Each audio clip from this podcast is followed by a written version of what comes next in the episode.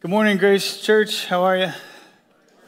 It's good to be with you. Uh, my name is Josh. I'm one of the pastors here. Glad you guys are joining us today. If you have a Bible, would you grab it and turn to Acts chapter 18? We'll be there in a minute.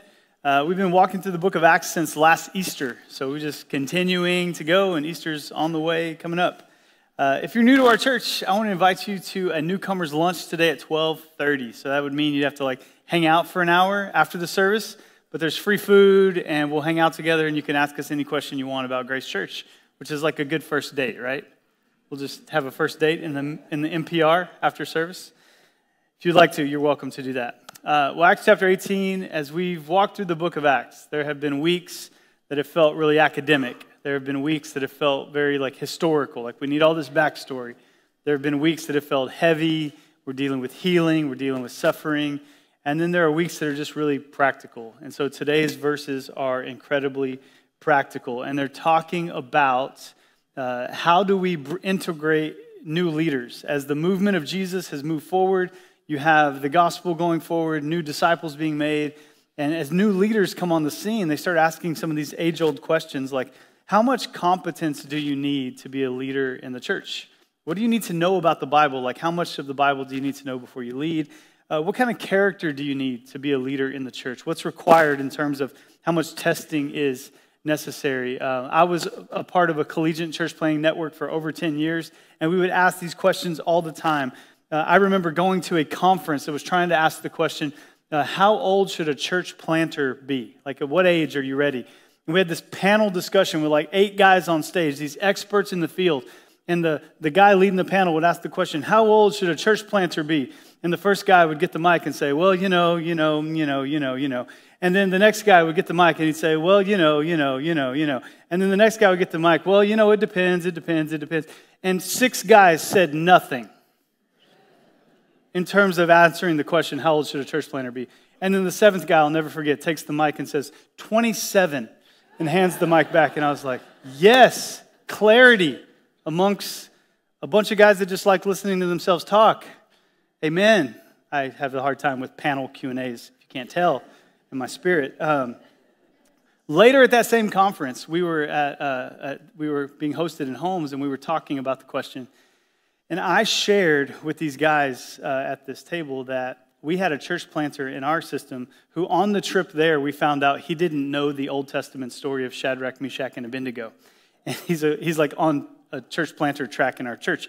And one of the dudes pushes away from the table. He's a seminary professor. He pushes away from the table, flabbergasted.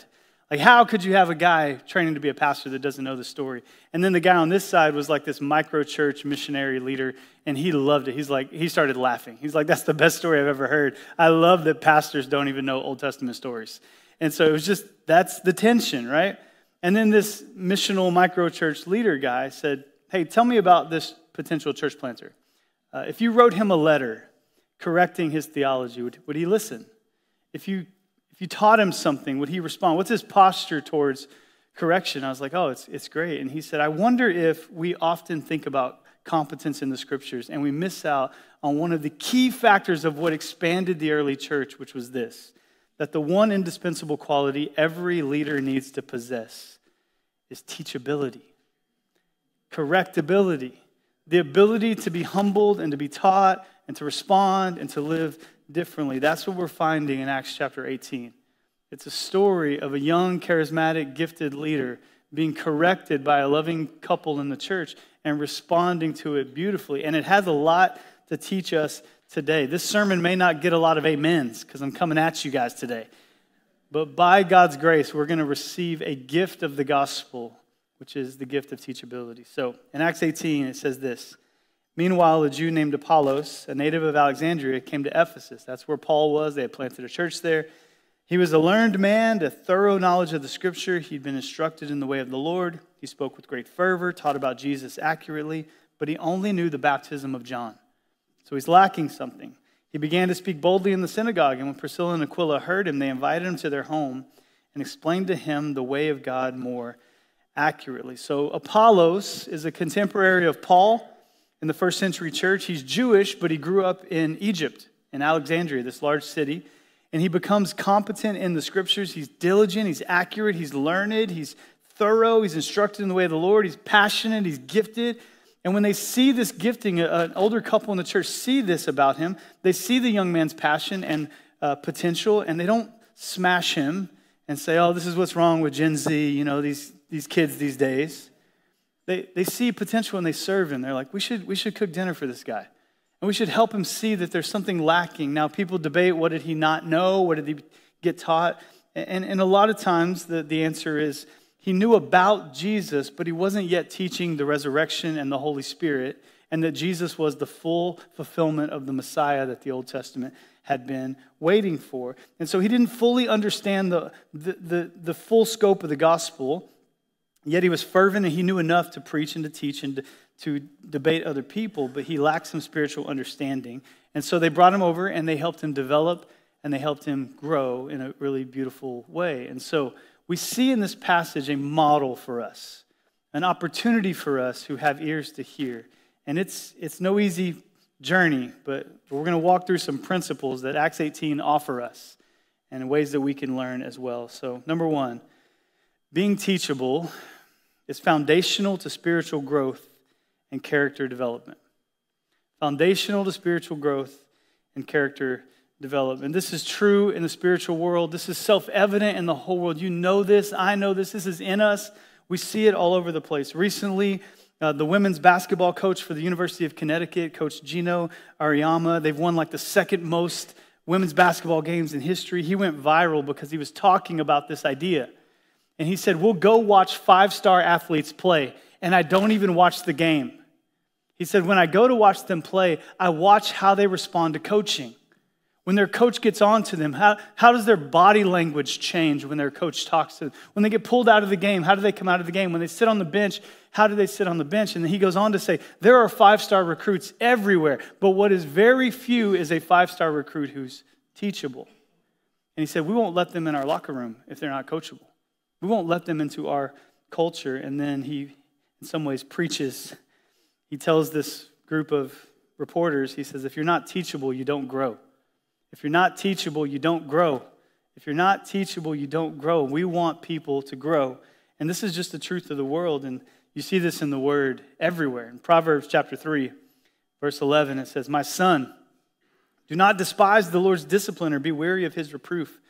For the Lord reproves him who he loves, as a father the son in whom he delights.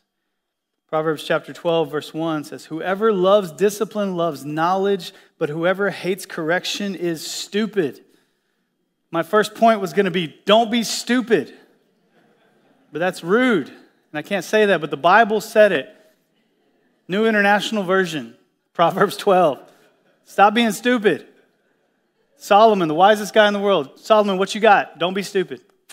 Take correction. So I, I, I framed it a little kinder for us. You ready? A little kinder. Make it your aim to be a lifelong learner. Make it your aim to, to go out through this life saying, I got a lot to learn. Uh, I, I've learned some things. I've been through some stuff. I've seen experiences. I have some competence, but I have a lot to learn.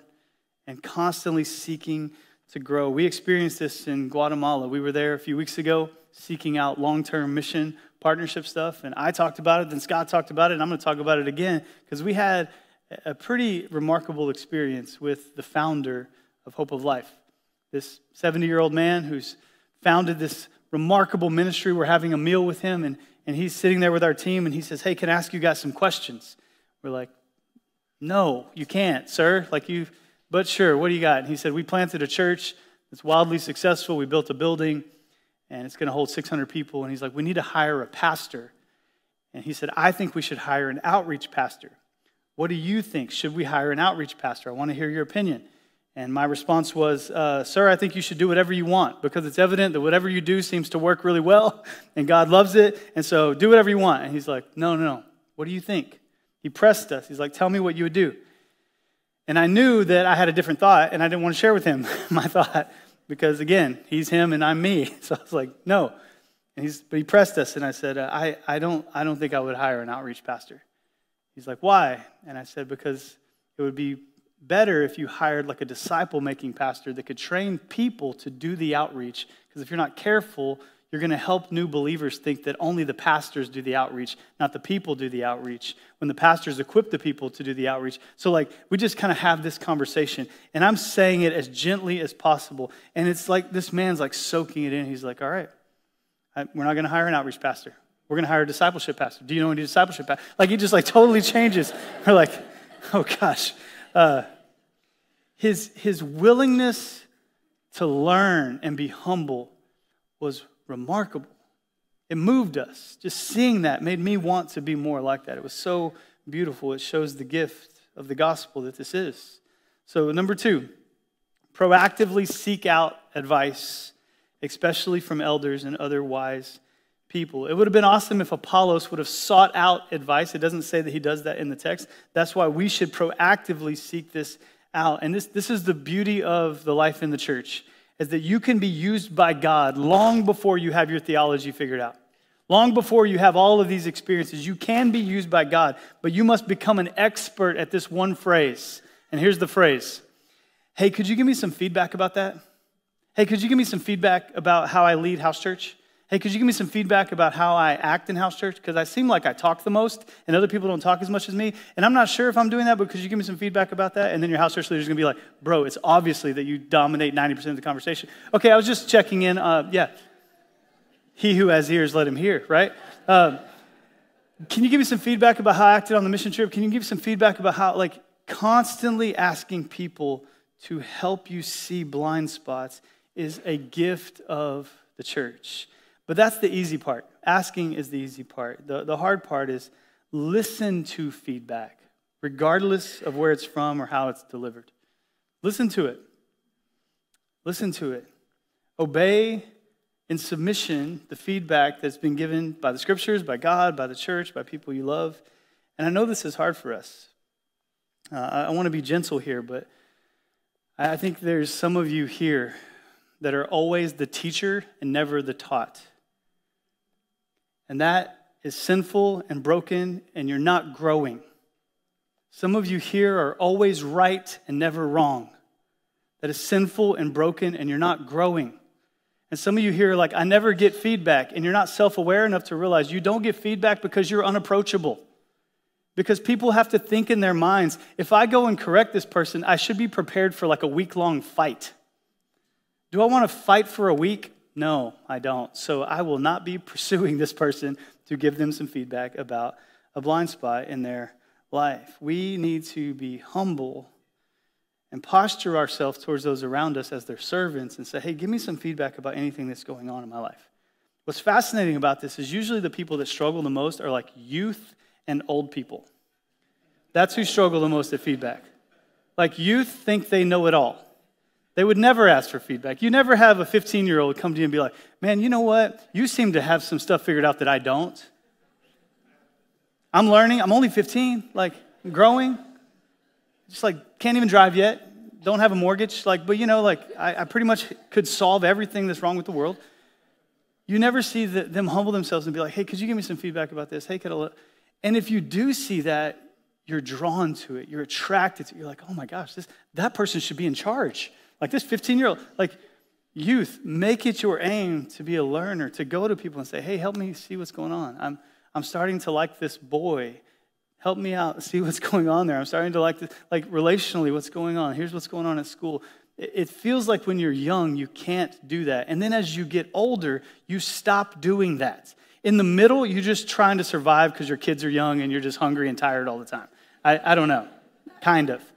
But as you get older, you, you, you have the temptation to grow more rigid and to grow more certain. Now, I'm not saying don't remain convictional at all. That's the opposite of what I'm saying. But I'm saying as you get older, it is, it is beautiful when older people are gracious and soft and gentle with their feedback and with their receiving of feedback. You're drawn to it and it's beautiful. So be warned if you're always the teacher and never the taught. That is not the way of God, and it's not his design for us.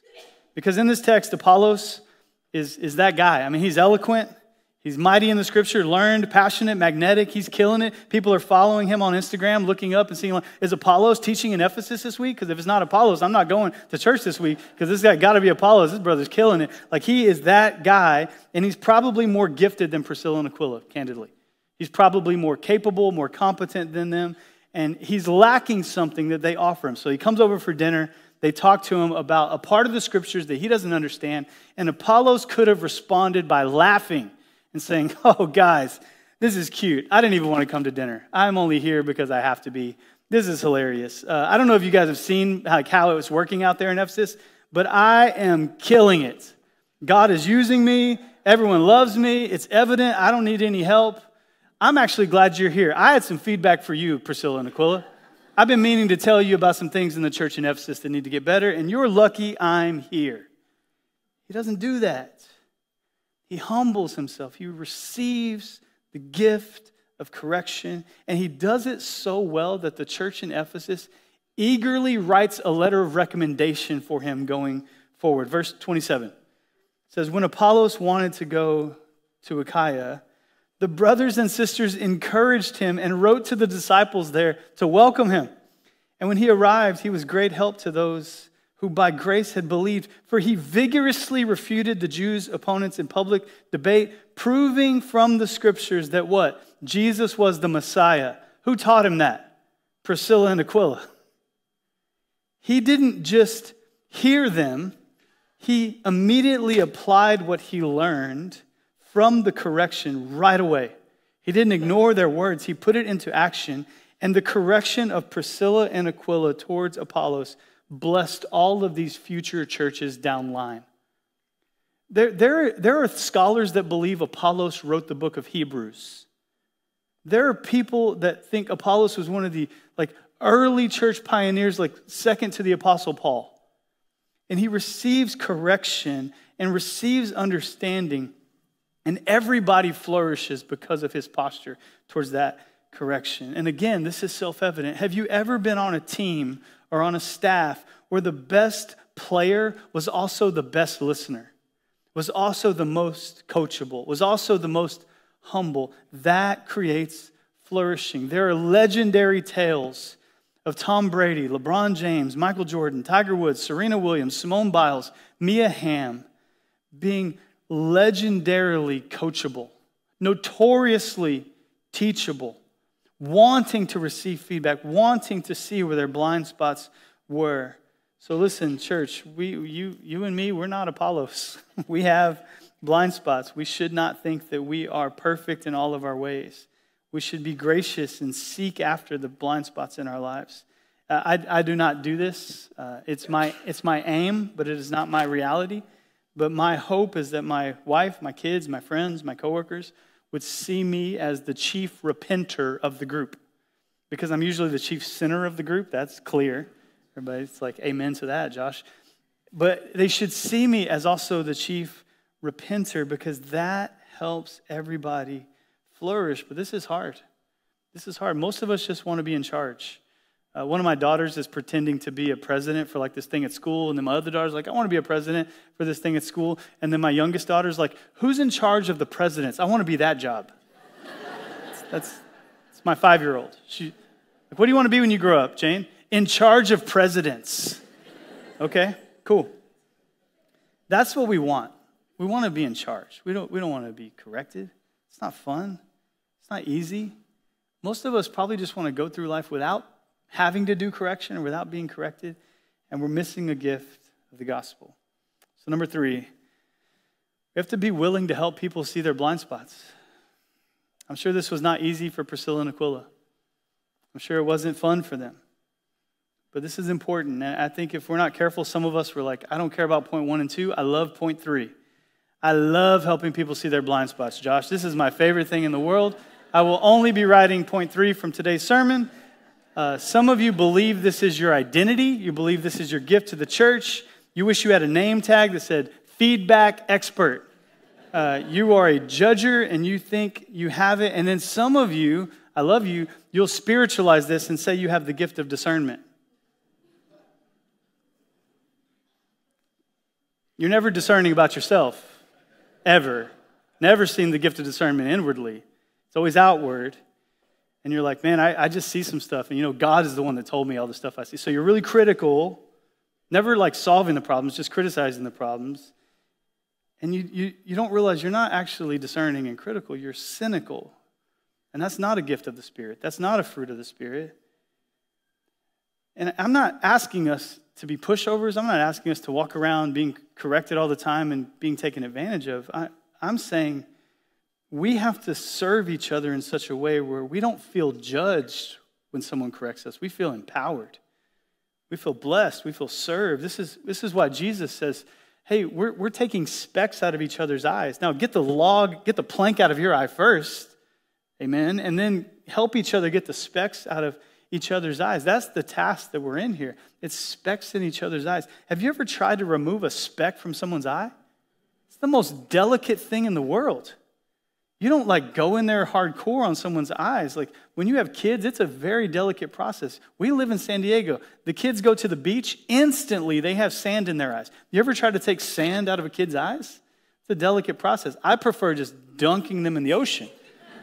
It's not a good salt water. Doesn't help the cause. You bring with you these little little water things with little holes in them that spray just right, and it's the most delicate thing in the world. It's gentle and it's a blessing to them. And that's the task. We're removing specks from each other's eyes gently for the, for the sake of flourishing in our families and in our church. Uh, Priscilla and Aquila, uh, they didn't embarrass Apollos when they corrected him. They cooked him a meal. They took him into their home and they explained to him a portion. They probably encouraged him. They probably were like, man, you're killing it. But hey, can I tell you about the Holy Spirit? Can I tell you about the resurrection of Christ and how he's the Messiah? They, they adequately covered the scriptures. And this is not easy. So when you're giving people feedback, this is no easy task. And, I know if you felt this, I'm sure Apollos panicked when Priscilla and Aquila like texted him, hey, can we talk after service? You're like, that's the worst text ever. Hey, can we talk? You ever get that text? From that text to when you talk is just anxiety. From hey, can we talk to later? You're like, yeah, we can talk right now about if everything you like as a church, let's just stop sending that text to people. Let's send, hey, can we talk about these three things at this time and I'll I'll pay. Like that, you're like, okay, cool. Like, okay, let's do that. Uh, they could have panicked, but they, they don't create drama. They just tell him what they see. They offer hospitality. They help him. And it, it encourages him, it empowers him. Uh, I want this for you, church. I wish that we all had this. I wish that there were people in our lives that would treat us this way. I am forever indebted to my wife, to my friends who've been willing to help me see blind spots in my life, help me see the scriptures more adequately. There have been mentors where I've preached and they've bought me a meal and said, hey man, great job. But this little thing, like, hey, think about it this way next time. Like, it's been so gracious. I want this for you. I don't want this from you. We want this for you. This is a gift of the gospel. And here's why it's a gift because when you submit to God and you submit to others, you're set free from the terrible burden of always having to get your way. One more time. It is a terrible burden to always have to get your way. To walk through the world never yielding to anyone or hearing from anyone is a terrible burden. Richard Foster, in his book Celebration of Discipline, he has a chapter on submission as a gift. And one of his quotes, he says, The obsession to demand that things go the way you want them to go is one of the greatest bondages of human society today. One more time. The obsession to demand that things always go your way is one of the greatest bondages of human society today. So many of your fights, so many of your struggles, so many of the things that you're harboring is because you won't yield. You won't surrender. You won't submit. And God wants to set you free from the sinful, stubborn self will that is demanding its own way and it's getting in the way of your freedom. You want to be free? Be correctable, be teachable, be humble. This is, this is scary though, because submission and teachability, it, it requires trust. You've got to trust that this person loves you and is for you. You've got to trust that God's way is the best way. And, and teachability isn't learned, it's earned. You've got to like do it over time to eventually enjoy the process. So yeah, it's, it's no fun when someone lovingly, kindly comes to you and tells you, hey man, I think you misread that part of the Bible. And that's what happens in Acts 18. It's no fun when my kids come to me and they tell me, hey dad, you're on your phone too much. And I'm like, no, I'm not. I'm reading the news. I'm not. I ain't reading the news. It's called lying to my children. They're like, Dad, you're busy. You're really busy. Harper told me, You're preoccupied. I'm like, You don't know what that word means. Where'd you hear that from? I'm not preoccupied. I'm present. I'm here. That, it's no fun to hear those things. It's not easy to go to someone and tell them, Hey, you, you're really stressed out and you're like bringing that upon everybody. Hey, you're really troubled. You're bringing that upon everybody. Hey, you seem uh, too busy these days. Like you're, you're unable to commit to things. You're bailing on things. You seem to say yes and then no. Like when people tell you that, it's not easy. But when they do it, they're giving you a gift. Receive that gift freely. Now, listen, at this point in the sermon, you could think, okay, Josh gave us a pep talk. He told us, okay, team, go out there and listen good. Listen really good. Um, that, that's, that's not what I'm trying to do, and that's way too small. Um, this concept of teachability, it is the axis by which your Christian faith makes it to the end or does not make it to the end. If you want to make it to well done, good and faithful servant, and receive the achievement of the gift of Christ, I'm not talking about losing your salvation. I'm saying walking out your salvation in fear and trembling. If you want to make it to the end faithfully, then you get there through learning, growing, changing, repenting, falling down, getting up again, learning, growing, repenting, changing. One step forward, two steps back. That is the process you walk through. And that is a gift of the Spirit and a gift of the church, this is what it means to follow Jesus. Jesus corrected his disciples. Jesus calls Peter the devil at one point. That is in the Bible. He says, Stop acting like the devil. Jesus says, I'm going to go to the cross, die for the sins of the world. Peter's like, It'll never happen. And Jesus says, Stop acting like the devil. That's correction, that's rebuke. He, he calls the disciples out for their lack of faith, but he also comforts them with his presence and cares for them and is with them. He's willing to correct them and they're willing to listen to listen and obey. So church, what I'm talking about today is the essence of being a disciple. A disciple in the Greek means a learner, a teachable one a correctable one, someone following in the steps of their rabbi, trying to take on the thoughts of their rabbi, the love of their rabbi, the beliefs of their rabbi. And the truth is, church, we do not have those things intuitively. So our whole life is being corrected and reoriented to the way of Jesus being better than our way. And if you don't live in that, then you aren't going to experience the joy of fully following after Christ. Being a disciple is a person who humbly submits themselves to God's way, being better than their way in every way of life. And the Bible has some tough thoughts about this. It says you can humble yourselves or you can be humbled by God. That God opposes the proud, God opposes the unteachable. God opposes the uncorrectable. God opposes the one who is always right and never wrong. God opposes the one who has no correctability. And God gives grace to who? The humble, the teachable, the correctable. So, church, I, I don't want you to be opposed by God. I want you to experience the grace of God over your life. And I, I get that this is hard. Maybe you've never seen this modeled for you. Maybe you had a dad who was never wrong, and you know what that feels like. Maybe you had an experience with your parents where you're like, I, w- I was always the wrong one, Josh, and correction was always my thing. I, I don't know what your background is, but I know this that the design of God for all of us is open hands, surrendered heart, saying, God, teach me your ways, use your church, use your word, correct me, Lord, help me be aligned with Jesus. And so, church, this is an invitation that we should take. What if, what if this week you practiced this in the most basic way and you went to someone and you practiced the phrase? You said, Hey, could you, could you give me some feedback about my life? You're one of my dearest friends, or you, you're around me all the time. Like, can you just tell me something you notice about me, something I need to grow in? Maybe give them a heads up. Not, hey, I want to talk, but like, hey, can we talk? and you help me see some things in my life that I need to grow in? Try that as an exercise.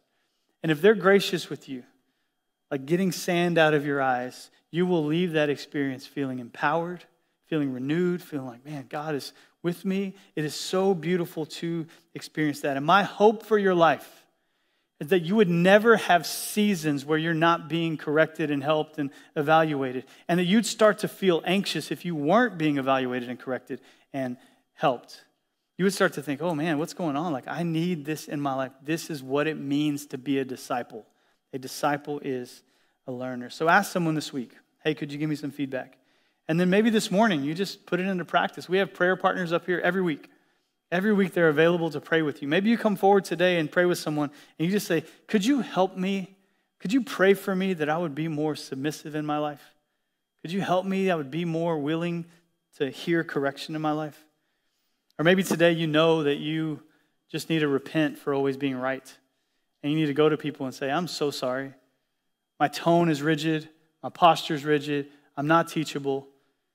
Fathers, maybe you need to have a family meeting this week and you just need to tell your family that you're sorry for not being the chief repenter of the family. And watch how that draws people to you. Watch how that creates flourishing. Church, this is not some small thing. This is a gift of the gospel that we should receive readily and we should thank God for it. So I want to pray that we would be those kind of people in that kind of church. Let's pray together. Father, thank you for your word, your word that corrects us every day, that shows us blind spots in our life every day. God, I pray that we as a people would be known for our humility, for our submission, for our teachability. God, I pray you would make us an approachable people, that people could come to us and tell us things that they see in our lives.